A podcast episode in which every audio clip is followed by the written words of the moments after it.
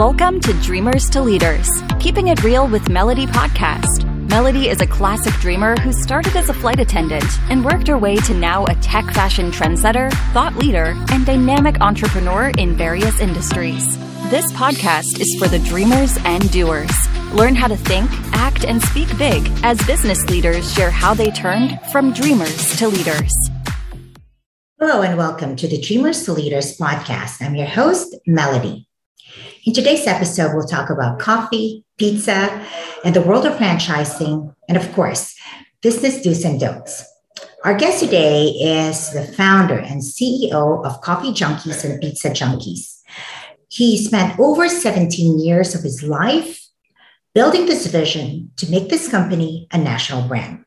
Ladies and gentlemen, please help me welcome Jason Julius. Hello, Jason. Welcome to the show. Hi, Melody. How are you? I am great. Let's do this. All right. So, before we talk about you as a leader and about your company, let's share with our audience a backstory on how you started your company. Wow. Okay. So, I, you know, a lot of people start where they're trying to supply a, a solution to a problem. That that wasn't the case with me. Uh, I was a union rep, and uh, 30 days after I was elected, my son was diagnosed with cancer. And 30 days before reelection, uh, after a couple relapses, he passed away. Um, so when he passed, it was a, I did not get reelected. And my brain, I, I was fearing that my brain was going to, to, I needed something to grab a hold of. So six months after I had a, a brainchild I had been chewing on for a decade, and I decided to just jump in with both feet. Uh, and I opened up CoffeeJunkiez in uh, in what would be November of 2005.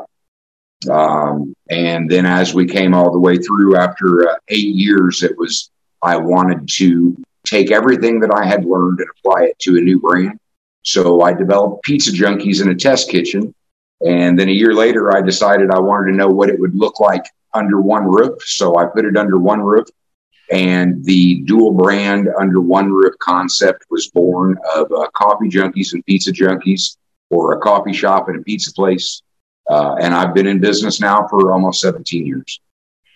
So, so Jason, that's quite um, quite unusual to have coffee and pizza together it's usually either maybe root beer with with pizza, right, or coffee with pastry. But combining those two, uh, that's uh, that's quite uh, unusual.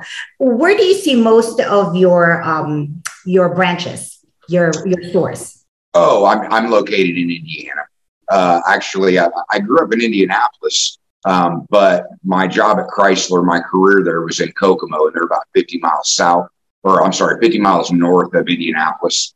Uh, so, with all of my connections and all of my adult life and associations, that's where I actually started the business. Um, so, when I needed the proof of concept that my dual brand under one roof was like there was legs to it, I came back to where I grew up in Indianapolis and opened up the proof of concept itself uh, because I was trying to prove legitimacy so that I could move towards franchising, which is I never had access to the Ivy League schools and the and the hundreds of millions of dollars. So, in order to realize my vision of a, of a national brand, franchising was my natural extension to actually get the CoffeeJunkiez and PizzaJunkiez brands nationally. And and I'll be honest, it's only been within the last month that uh that we pulled together our FDDs and and all of our documentation so that we could actually start selling and me realizing that vision of, of growing into a national brand. Wow! Congratulations, uh, Jason. How long did that take uh, to get your um, your your licenses uh, to franchise it? Uh, about a year. Uh, that's when I originally signed on with the uh, consultant. they said there was a process of about five to six months. Realistic expectations by the time you go through the 300 page document several times, making sure you're dotting the I's, crossing the T's, the whole process took about a year to actually pull everything together. So, so with that 17 years, what has been your proudest moment, uh, Jason?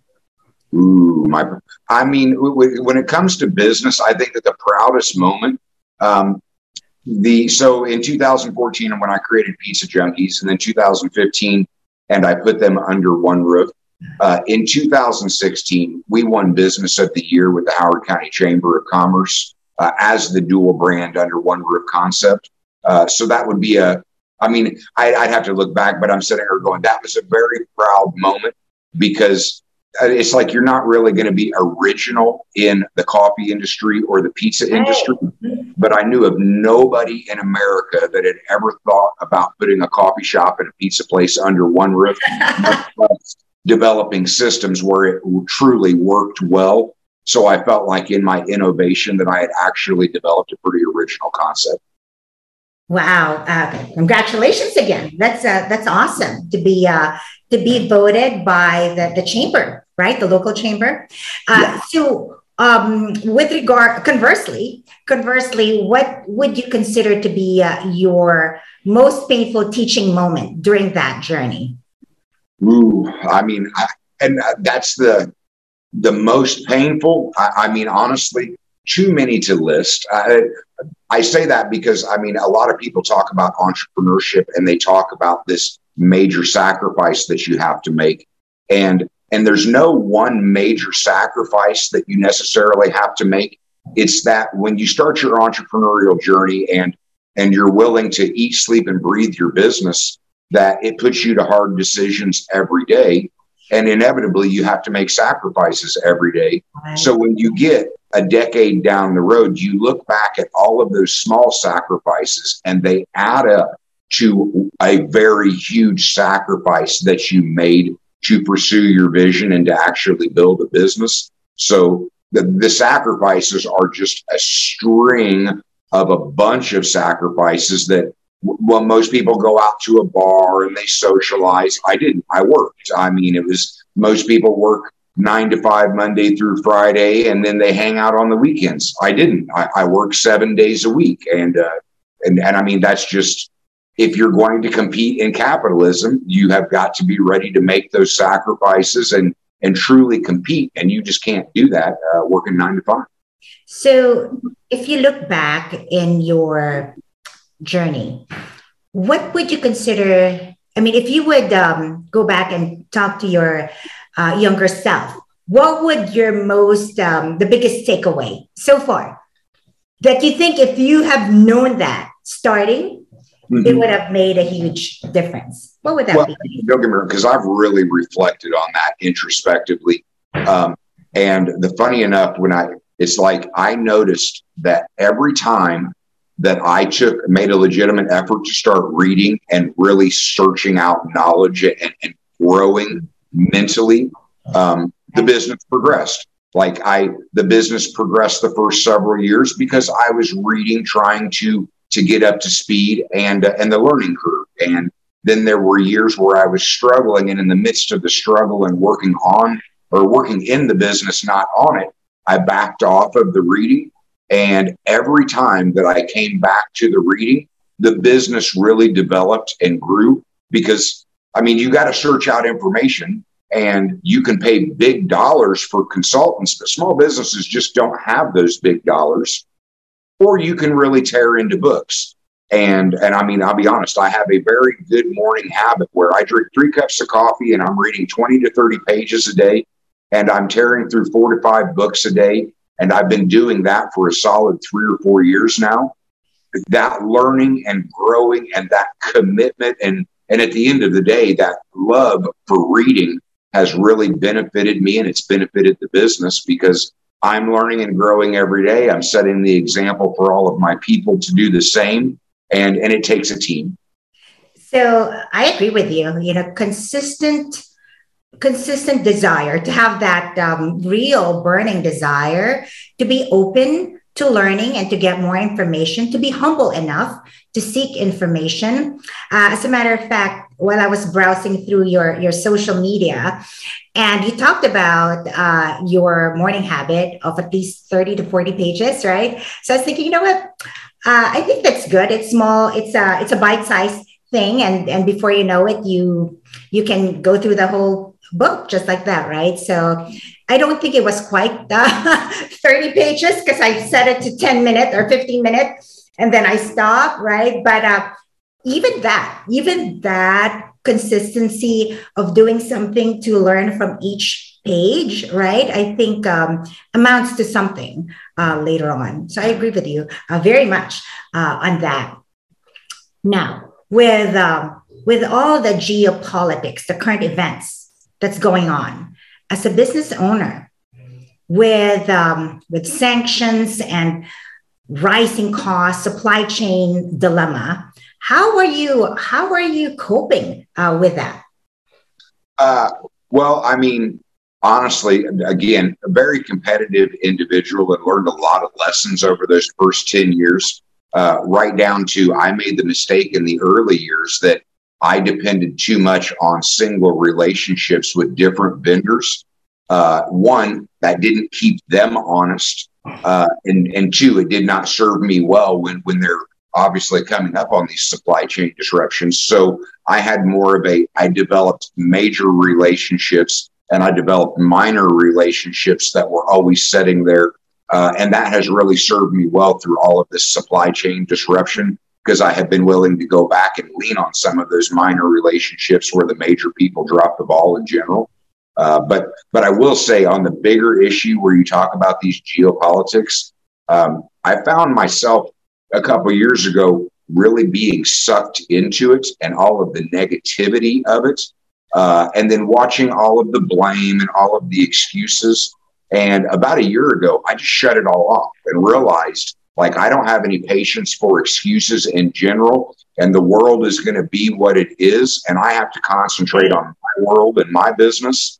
Uh, so I shut off the negativity and focused on holding myself accountable, not making excuses, and doing whatever it took uh, to solve the problems because the problems have came, but the problems are always going to come in business. Uh, but I go out of my way to protect my energy to, to stay positive about it because I am a problem solver. I, I love solving problems and and there's ebbs and flows to everything. Sometimes it comes easy, sometimes it comes hard, and you just can't look at what the political environment is you just got to operate if you're going to be in business one way or the other.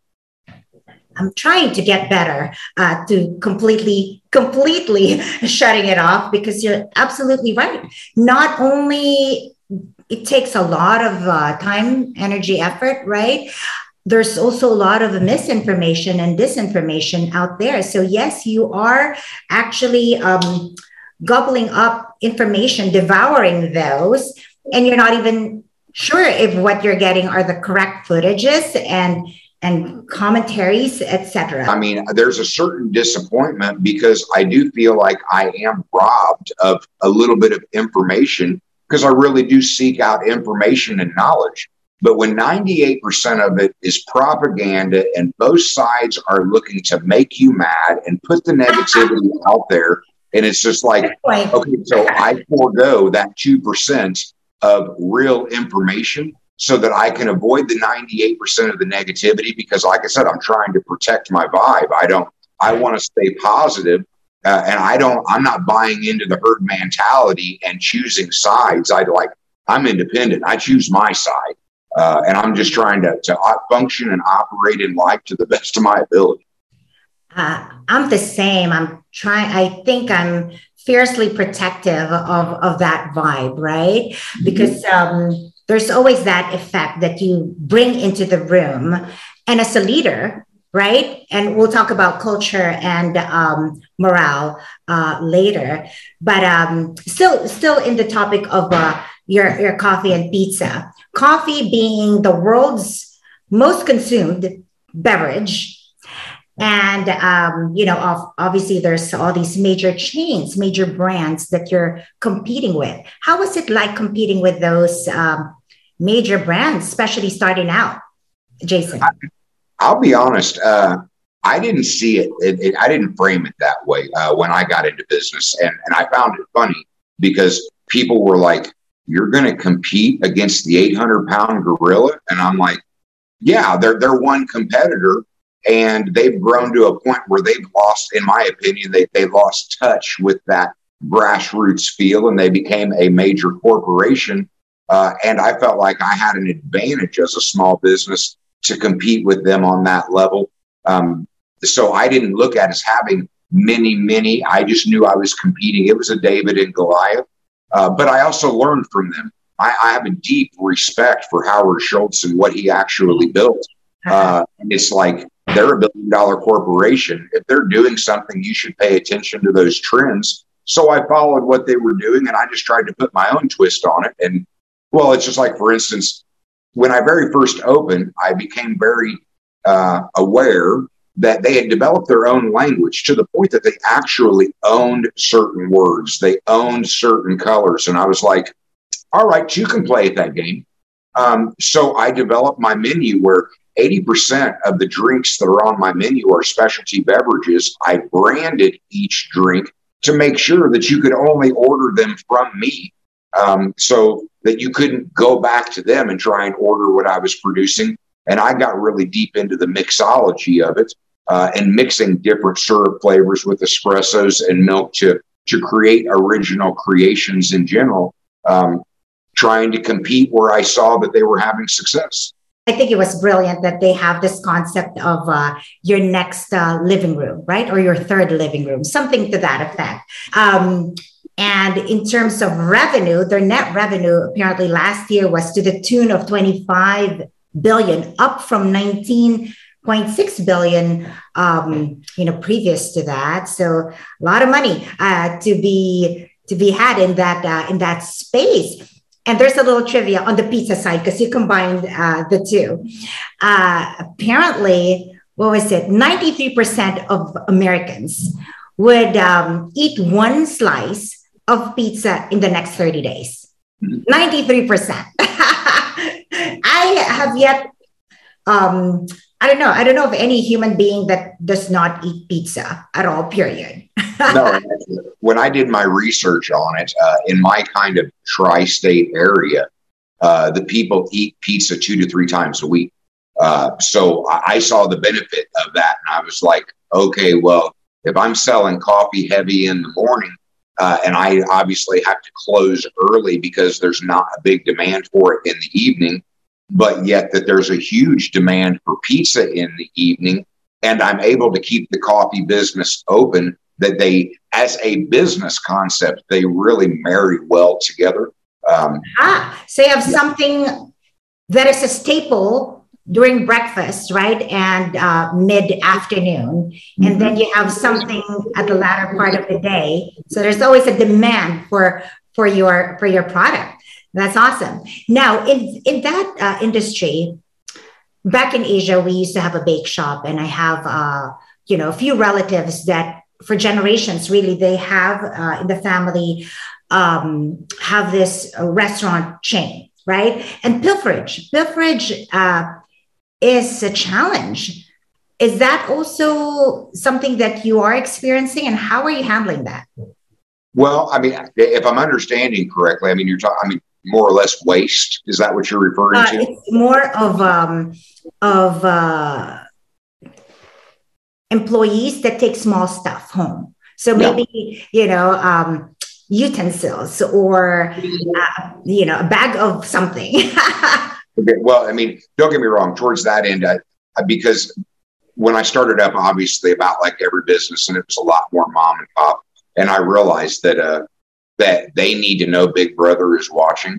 Uh, so when when I installed the camera system and I periodically checked up on it to let them know that I was in fact watching, a lot of that stuff stops, and and then you come to the other side of it of uh, free stuff going out the window, and they get real comfortable with their customers. Well, we had old cash registers where they were determining what they were going to charge. Got rid of that and brought in the point of sale system where all they could do was touch the buttons for what the order was so that they didn't have any control of that stuff.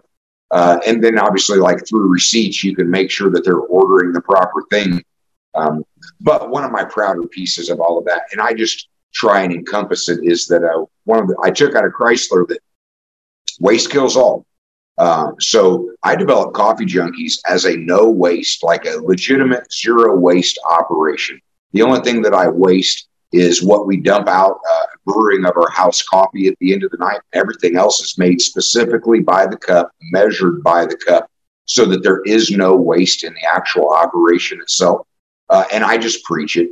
Uh, and they all know. I mean, I, I had a friend of mine tell me that he owned a bar and he said, My employees don't realize that when they over pour shots, uh, that they are in fact stealing from me. So I went back to my employees and I laid that out. And I was like, Look, if you want job security, you want your paychecks to cash, you got to stop wasting this stuff. You got to stop taking this stuff out because it's hard for me to meet payroll when you're nickel and diming me to death uh, on those little things that you think it's just okay to walk out with. No, it's not okay to walk out with that stuff. And you might not see it that way, but it is in fact theft. Um, and I think that that's just part of the, the culture of accountability. So, what's also unique about last year, others would call it the year of the big quit. Like 42 million employees have just decided, nope, I am going to turn in my my resignation. How has that affected uh, your business in attracting and retaining talent? It's, I mean, I'm not going to sit here and tell you that I'm not struggling like any other. I would say that uh, employment rise, I'm running at about 85, 90% capacity on, on what I could have in the operation in general. Mm-hmm. Um, but I mean, I have a union background and Right. And I don't want to go deep into that because of all the things people read into it. But from my perspective, uh, you take care of people, and the people that are the labor, you take care of them because they're taking care of you. Uh, I developed a business plan where I've always paid at the high end of the industry average. In, in a lot of cases, I'm setting the actual high bar for what people are paid.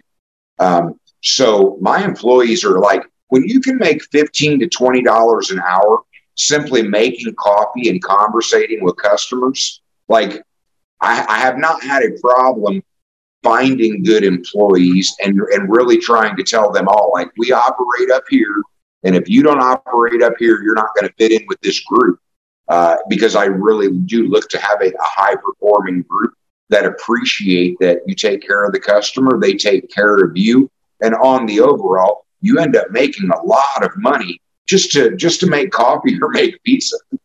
So what has been most effective for you for keeping the morale and having that healthy culture that uh, really you know is very mindful of um, your employee experience especially in this super highly competitive um, market and i mean i'm gonna be honest i some people are afraid of touching it, and I'm I'm not I'm I'm never at a loss for words. You over communicate. Um, but one of the mistakes that I made that I had to back up early on was that I came due to that union background with a full culture of family and that your seniority really mattered. And then I realized that people were starting to take advantage of that. Uh, and then I read Reed Hastings' book uh, on Netflix and Patty McCord's book, which was his HR rep. Uh, and their whole concept was freedom and responsibility. And that resonated with me. And then I realized that that I wanted a hybrid culture, that my culture was, yes, it was family oriented, but I am a big believer that in families, you find yourself tolerating things you wouldn't tolerate out of somebody else. And I don't play that. That's just not me. Um, but in business, you're competing.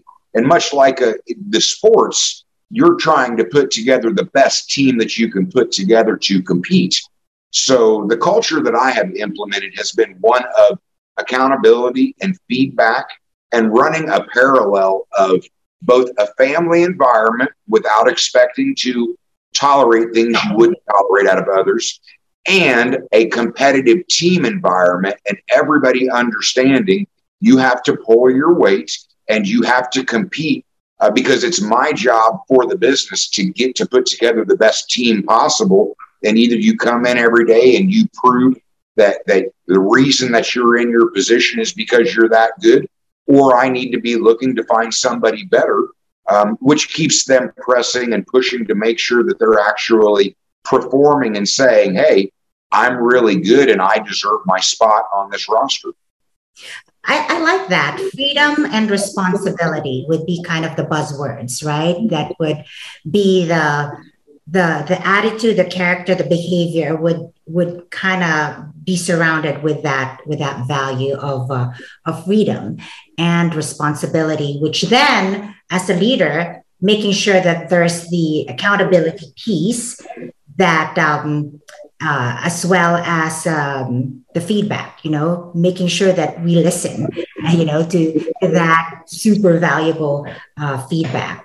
Now, branding. What is the main message behind your branding?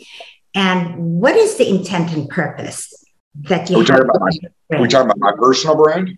So I have two different things that one, uh, I look out into the world of social media and I see so much over glamorization of entrepreneurship that like like I'm a very truthful individual. I'm not always everybody's cup of tea, but I want to be honest.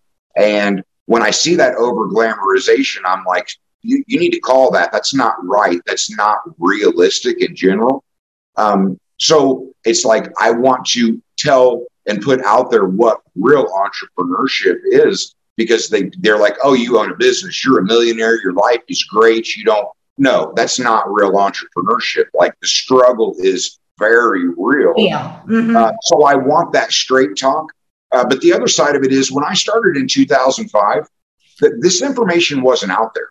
Uh, and I'm sitting there, I, I want to champion small business and I want to put out the real information out there because it took me like 11, 12 years before I started experiencing any type of like real success because the first five years I made so many mistakes because that information wasn't out there that it took me another five or six years to dig myself out of that hole through deep research to go digging for information that I'm like, well, in the day and age of social media, you shouldn't have to dig that hard for the information, but it needs to be real, honest information because everybody starts with you don't know what you don't know. Mm-hmm. And that light's got to go off in your head to say, well, hey, maybe I need to find somebody to tell me what it is I don't know. So at least I have a starting point.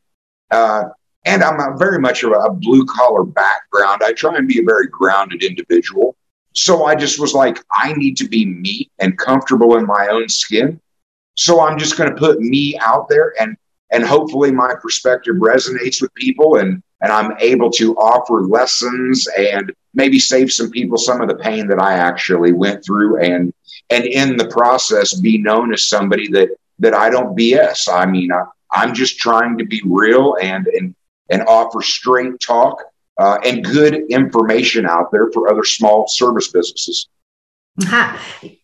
What you just said resonated with me uh, in terms of that rawness, you know, that that being real. Uh, and if we just kind of look at this uh, the podcast. So it's called dreamers to leaders keeping it real with melody podcast. So the rawness i resonate with. And then secondly it's uh, the the being champion uh, for the small business uh, owners.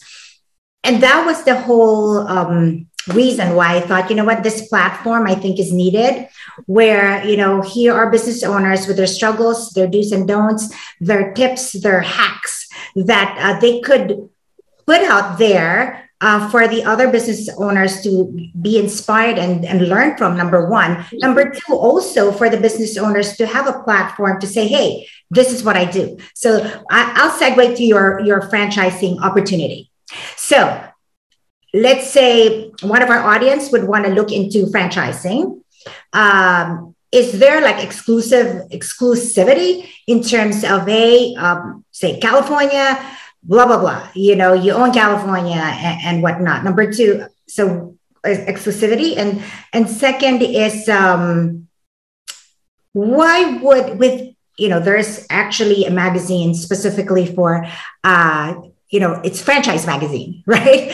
Where all the um, all those companies that are offering uh, franchising opportunities are you know put their the spotlight on why they're better what is the best value and why would one choose your uh, company to franchise with well i mean I was say let's unpack that a little bit um, so one uh, i have started with i want to uh, open up or empower other small business minded people. Uh, but being based in Indiana, I've already stated to uh, to my franchise consultants that that I wanted to start by um, Indiana, states that touch Indiana, no more than two states out in general, as far as opening up individual operations, just out of the logistics of I can't open in Cal- I can't open a single operation in California and expect to be able to service them or work with them from Indiana when we're just actually getting started out. Um, as far as uh, exclusivity, uh, it's places like Washington, Oregon, California, New York, coastal areas that that I am very much looking towards selling those territories to people that want to that want multi-unit operations um, because I'm not overly uh, knowledgeable about those areas and the culture that is in those areas. And it's and I think that if I can find the right opportunity, it's better off left to to somebody that really understands those states. I being from Indiana, I understand the flyover states in general where a lot of people don't necessarily pay a whole lot of attention because we're not actually on the coast in general. Um, but where I think my opportunity excels is that in the food and beverage industry, uh, one, generally people have a, a primary time of day that they're really capturing their revenue, and maybe they have a secondary. Okay, I do revenue from 6 a.m. to 11 p.m. seven days a week because of the way my business plan actually functions itself. Uh, the other side of it is, is that when they open up in food and beverage, they will have a like they are known for this dish or these in, in particular type of options Right. And then they put peripheral options around them. Well, I mastered the drink industry. And then when I created PizzaJunkiez, I mastered the food industry. So neither side is a primary or secondary. They're both primaries that you can order a really good pizza or sub and a really good drink, not just an add on. So I think that I'm, as far as I know, my tickets are running higher in the food and beverage industry in general um, because it's specialty drinks and specialty foods where you're able to get the best of both or either, depending on the time of the day, that type of thing.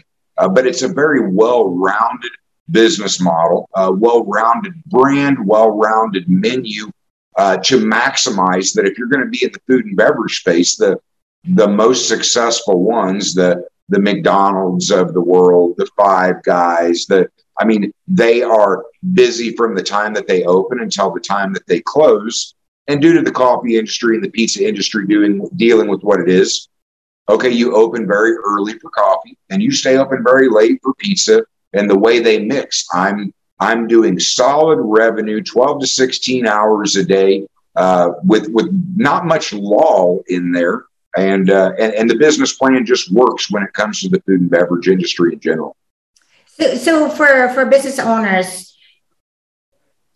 and for anyone uh, for that matter, it's all about managing expectation. So, what would be something that if they're interested, um, that would be that you know, hey, you gotta brace yourself on this possible um, pitfall. So, what is something that they could anticipate and therefore, um, you know, brace themselves and be on the lookout for possible challenges?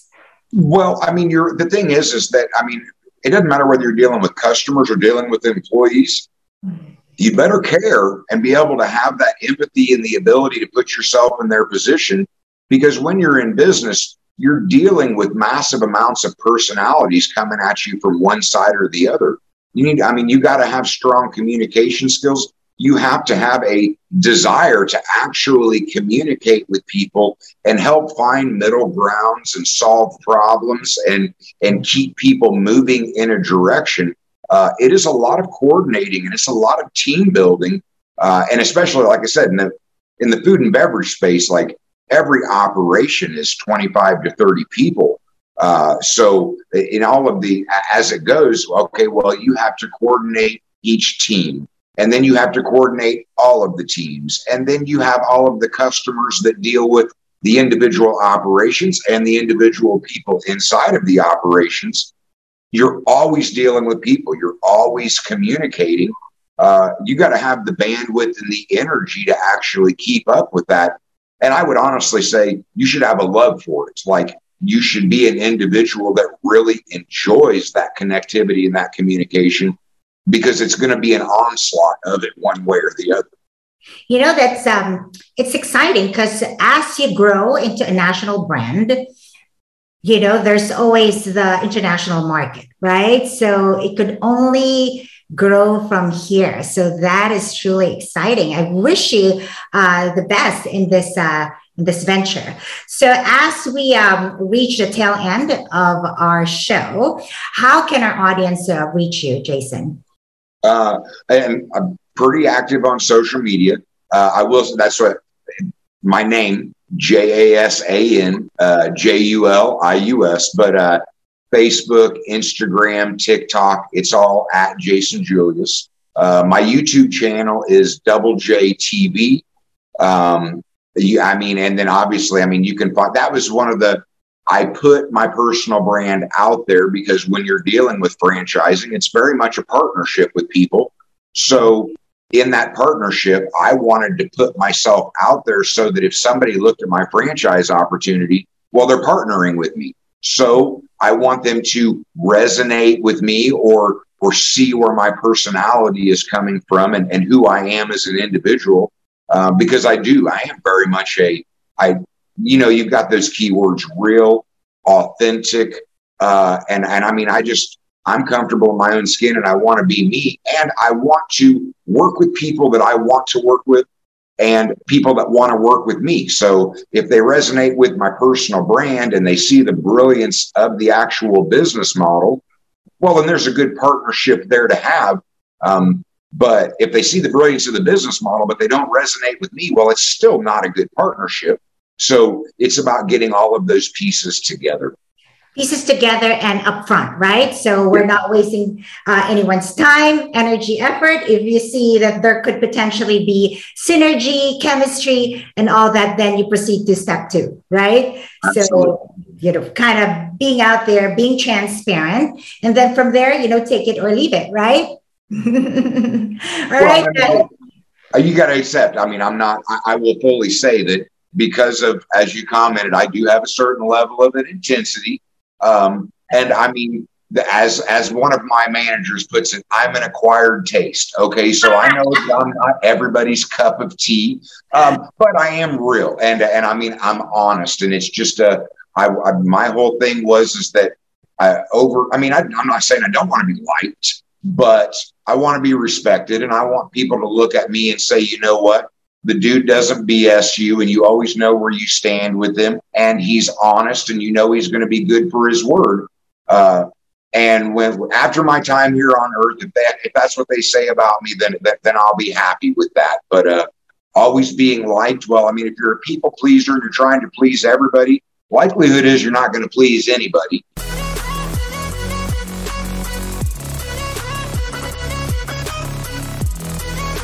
Uh, and yeah, I just uh, I got to be me so that I'm I, I can't put that stuff out there on social media and feel like I'm trying to hold up to an alternative persona. I, I am me, and as long as I as long as I'm comfortable in my own skin, well then I I put it out there, and and wherever the chips fall, they fall. You know, um, you know, listening to you with regard to the intensity, because uh, early on in in in our show, you were saying that you're you're being mindful not to be too intense right? But you know the truth of the matter is um, for a lot especially in maybe sales or in dealing with with clients there needs to have that. And intensity maybe might be an intense word but it's enthusiasm and and passion. If you have enthusiasm and passion it's really hard to just kind of subdue that. You know what I mean? If you're happy, if you're just really excited to share what you have, how can you contain that, right? And if they think that's intense, well, you know what? That's their problem. And I think, Jason, at the end of the day, you reach a certain point in your life where you're just so you're just so confident and you're happy, you're at peace with what you do, then if for whatever reason it rubs them the wrong way or what have you, totally not your care, right? Too many people get wrapped up and what and what other people's opinions of you are and you don't have any control of that. And you do have to be comfortable in your own skin. And uh, and I've said that I spent many years being wrong more than I was right. And and after all of these years in adult life and learning and developing a little bit of wisdom through some painful mistakes I'm right more than I'm wrong uh, and I think that that's probably where that confidence comes from but when you go back to the intensity it's like I tell people that I've long known how to radiate my anxiety. Uh, and then I became more mindful to understand that I was having anxiety in the moment and I radiated it. But what I'm capable of is radiating my energy. Uh, and as long as I'm positive, then I'm radiating positive energy. And when I get anxiety because I'm seeing something that is going wrong, that's a red flag. And, and yes, I do have the ability to radiate both my energy and my anxiety. And sometimes that comes off as being intense or passion, and uh, and other times that comes off as uh, legitimately what I'm trying to do. I'm trying to push people to move faster. Right, right, uh, right. Yeah, and I don't, and I don't think there's anything wrong with that, especially if you're a leader. You know what I mean? You can't be like soft spoken and um, low energy. No, no one's going to follow you. I, I, think so. I think that's part of um, you know the vibrancy and um, you know it creates urgency and realness you know uh, if and attention you know what i mean sometimes you just need to to command attention and what do you do you can't be whispering right but you know what um, uh, uh, you said something and um, aha about being being wrong right so maybe you're wrong 10 times or 100 times or a million times i don't know but you're right one time and that one right could be your ticket to completely washing off every wrong, right? So all you need is just that one right, and and it will take some missteps uh, along the way, but um, you're always much better off if, if you take that step compared to those that never did, right? No, and that's the look. I mean, so many people look at it and they look at those mistakes and they're like, well, that was a loss. Well, no, that mistake was a learning lesson. It was an opportunity to grow. Uh, and it's all of those mistakes that turn into lessons that allows the building blocks and the foundation that does lead to the confidence and ultimately leads to the success. Because I mean, in the food and beverage industry or, or any business, your door's got to be open. So even despite the mistakes, it's living to fight another day and learning and growing so that the door is open and you still have the opportunity to pursue that next thing that comes along as you're moving through life in general. Uh, and it just comes down to the mindset. I mean, I can remember times where in the very early stages when I was making big mistakes, like it sucked. I mean, like I made some major mistakes and they were really painful. And I still had to do the right thing which meant enduring some pain. But at the end of the day, I look back at it all and I'm so grateful for all of it because it taught me so much that I'm able to apply to the rest of my life. And I'm looking at myself at 47 going, I got another 30 years in me and I survived all of those mistakes and I've learned all of the lessons.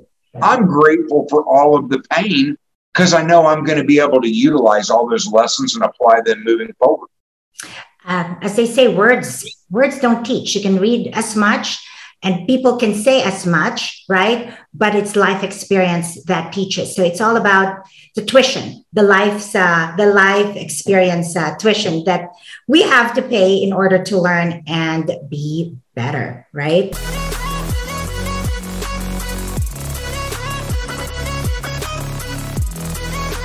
All right, so that concludes our show. Thank you, uh, Jason, for for gracing our show. Melody, thank you very much. I very much I appreciate it so much. And for all the dreamers out there, keep believing. You got this. Till next time.